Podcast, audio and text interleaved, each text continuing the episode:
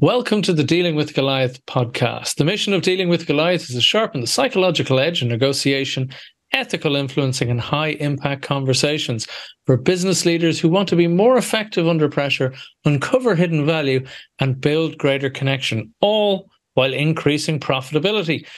This is the short form espresso shot of insight podcast interview to boost business performance using our five questions in around about 15 minutes format. My guest today is Lisa Larter. Lisa is a business strategist, digital marketing expert, author, speaker, and podcast host.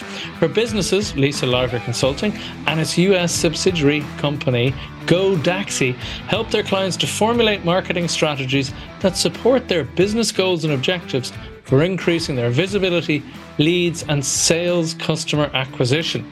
Lisa provides strategy and advisory services as well as a full suite of implementation services that include social media and content management, book marketing campaigns, podcast management, and website design.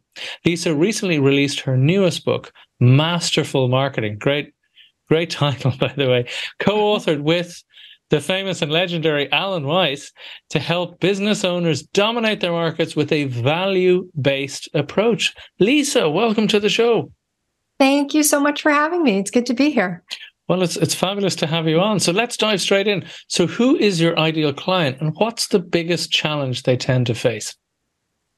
I would say my ideal client is an expert who doesn't know how to market their expertise. And I'm not talking about an influencer, I'm talking about an expert. So I look at someone like Alan Weiss, he is an expert. Uh, but he's not he's not someone who wants to be an Instagram famous influencer. So I like working with customers who have a deep level of expertise in a specific area of business, but they don't necessarily have the marketing expertise that they need to create the visibility for themselves that is necessary for them to build their business. Right. So, so that's very interesting. So because there could be quite, could be a few listeners out there, viewers of this podcast that might be starting to think, oh, maybe that's me. So they're usually, by what you're saying, they're very competent in what they do. They have that established expertise and knowledge. But as I said, it's getting people coming to them that that's a bit more tricky for them. Okay, so what they feel like a best kept yeah. secret. Oh, they feel I like, like a best that. kept secret. So they don't understand why they're not why people aren't knocking down their door because they they're very very very confident at their their skill, the, the mm. trade, whatever it is that they do, but they're not as confident in putting themselves out there. They're not as confident with some of the new modalities in modern marketing and how to actually use them. They, they don't know how to take advantage of digital marketing. And even often they don't know how to optimize their website right. in order to draw people in. Okay, so that's kind of half answering and preempting me the next one. What are the common mistakes people make when trying to solve that problem? So, is it that they don't have a strategy or they don't know what to do and they're tweaking and trying these things, or what's what are some of those common mistakes? I would say that there is a, a, a point in business where when you are in startup mode, you're typically very lean in terms of your expenditures. Most consultants or experts, they hang up a shingle and, you know, they, they, they start to beat the pavement to try to drum up some business, but they don't really understand that the biggest part of their business is marketing. And so mm. strategy is missing, but it's not just the marketing strategy. It's really understanding what your overarching business strategy is and what marketing is going to elevate that strategy so that you can attract the right buyer who's actually going to spend the right amount of money in order for you to grow your business. I find that when people lack confidence in how to put themselves out there from a marketing perspective, they often lack confidence in how they value the work that they do. Mm. Meaning they often lack the confidence to charge what they should be charging because they don't see themselves as being as good as they are in their industry. It's a very interesting little acid test. So for people listening, if you fear you're not charging enough, maybe that's maybe that's a part of it. Maybe, as I said, when you're able to charge that, you have that confidence, you have those systems to bring clients and prospects to you. Okay, interesting. Right. Interesting so, so it's like I think of it as McDonald's. Hmm. If you went into McDonald's, you don't expect to see a $75 filet mignon on the menu with, you know, all of your sides on the side. Yeah, but you would never walk into a high end steakhouse and have it look like a McDonald's.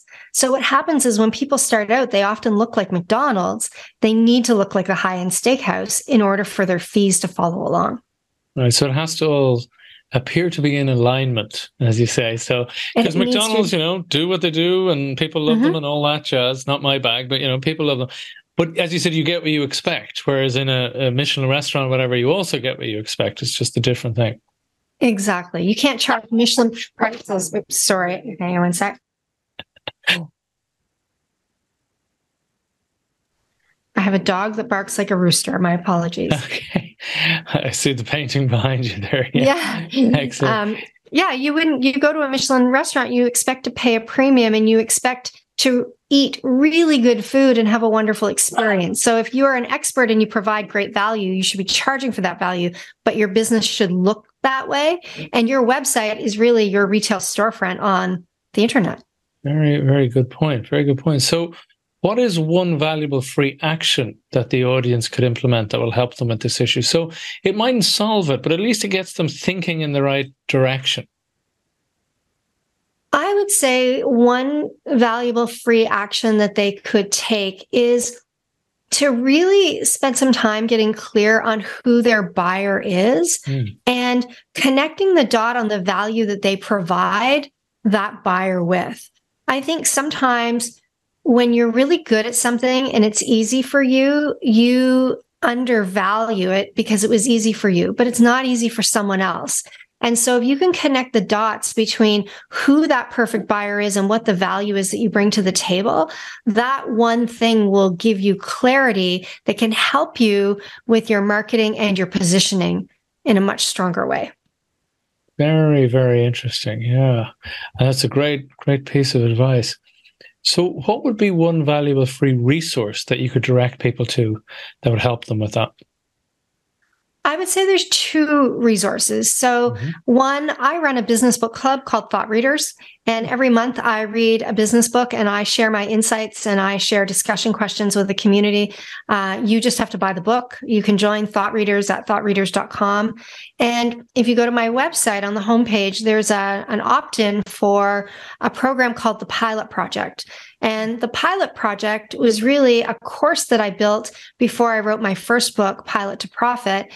And that course was really my aha in what I uncovered was a root cause issue instead of the marketing issue. So people would come to me and say, I need help with marketing. And the more I would ask them about their business, the more I would realize they didn't understand their business model. They didn't understand their buyer. They didn't understand, you know, how to position their services. And so the pilot project walks you through a lot of those things. And it's a free course. I used to charge $200 for the course and I now give it away for free.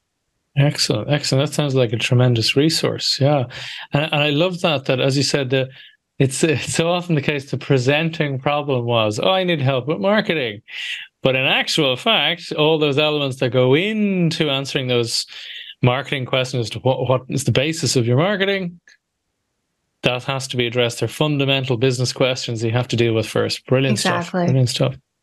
So, what would be your maybe number one insight or principle on how to negotiate, build rapport and connection, or uncover hidden value with clients? Ah, oh, that's a tough question. I think, you know, one of my insights around building rapport with clients is really, I mean, one of my key strategies in my business is retention of business. So I, I, think that we often focus too much on the acquisition of new business. And if we actually focus on the retention of business and the long-term relationship with our customers, it can be a lot easier to grow your business. You, you need to have some type of, you know, recurring revenue model where you can continue to work with those customers. And so I think it's really, really important that you build a deep relationship with your customers. And I'm not talking, you know, a romantic relationship. I just mean a really solid trust based relationship with your customers. Because when you do that, you don't have to negotiate. And when you do that, you don't have to sell as hard. You know, I have clients that I'll text on the weekend and say, Oh, I was just thinking about you and your business. And I had this idea that I thought might be good for you. And I'll share the idea and they'll reply by text and say, I love it. Can we do that? Can you quote me? I, I want you to do that for me. And I'm not, I'm not selling, I'm sharing, I'm serving. So I think that when you actually care about your clients and you build a good relationship with them, you can avoid needing to negotiate things. The other thing that I would say is the more you publish for free and the more you allow people to see who you are and what value you offer, the mm-hmm. easier it is to command the fees that you command without having to enter into any negotiation. It, your fees almost become non-negotiable. That's stunning. I love that because you you you you talk about negotiation in that level where it's ideal for most people, which is more of a collaboration. That, as you yes. said, it's not so much a tussle, but we're just coming to the agreement that's best fit for both of us. And mm-hmm. I love that. Yeah, that's the ideal in negotiation. So it's good to see we're on the same page. And it, you raise a brilliant point about retention, because so often people spend so much time and effort in and they use language like winning over the client and closing the deal and all this sort of stuff. But then when it's done they kind of there's that honeymoon period that dies off slowly and sometimes quickly depending on the individual.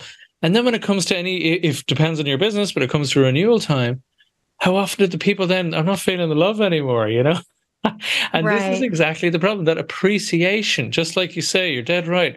We need to appreciate the people we're already working with. Yes, absolutely. And look for ways to continue to help them. Right. There's usually other things that you can do to help them. And so if you're curious and you look at ways to help them, even even using language like have you ever considered trying this? Hmm instead of hey we have this new service we'd like to offer you use language like have you ever considered trying this and if they say no i haven't that's a great idea. Well, we can help you with that if you decide you want to do that. So Absolutely. i think just learning how to sell without selling is is something that a lot of people need to do. And and it's not that i don't think that uh, there's anything wrong with selling but i think sometimes we we we go too close to closing we, we, jump too fast to closing the sale and we don't spend enough time building rapport and strengthening the relationship with the existing buyers we have. It's absolutely true. As you said when you have that trust you know trust isn't built in a day it's built step by step. But rapport can be nearly instantaneous but it's building on that building that goodwill but actually caring about what the other person thinks what they're actually mm-hmm. feeling what their needs are all that. Absolutely Absolutely. And this goes back to that very interesting description of your latest book, Masterful Marketing, which, as you said, was co-authored by consulting legend uh, Alan Weiss. So, and, and, it mentions, you know, to help business owners dominate their markets with a value-based approach. It's a very interesting term, value-based approach. Can you expand mm-hmm. on that for us for a moment? Well, when I first approached Alan and asked him if he wanted to write this book, I wanted to call the book Value-Based Marketing mm. because I was really a fan of his original book, Value Based Fees. Mm-hmm. And my belief is that when your marketing provides your buyers or your potential buyers with value, it makes the whole process of attracting customers and selling a lot easier because you you've already made deposits into their life and business through the value that you're creating in your marketing. And so that is really the crux of the book. If you can do, an, if you can provide enough people with enough value through the marketing that you produce, then it becomes really easy for you to generate inbound leads and grow your business. Absolutely. And that's, that's kind of the ideal for a lot of experts, isn't it? That people know and appreciate your expertise and come to you. It's the dream, the inbound, right? Absolutely. And right. they're warm because they are already, they're not so much checking what you know, are you good enough or anything like that. They're checking, are you a good fit? They so feel like they the already know you. Exactly. Yeah, exactly. exactly. You've jumped exactly. the line. Yeah, absolutely. That's why it's it's a fabulous approach. And yes, you're right. Of course, the value based uh, value based fees was very much Alan Weiss's stuff. It all makes sense now. Absolutely. uh, so, Lisa, where can people reach out and find you uh, online? And the best place to find me is lisalarter.com. That's my my website. You can find me on social media. Almost every single one of my social media handles is forward Lisa Larter. Right. Uh, so I'm I'm pretty easy to find. A simple Google search and it'll land you on my website. Outstanding stuff. Outstanding stuff. Lisa, thank you so much for being on the show. Thank you very much for having me. It was great. I love your short format. thank you.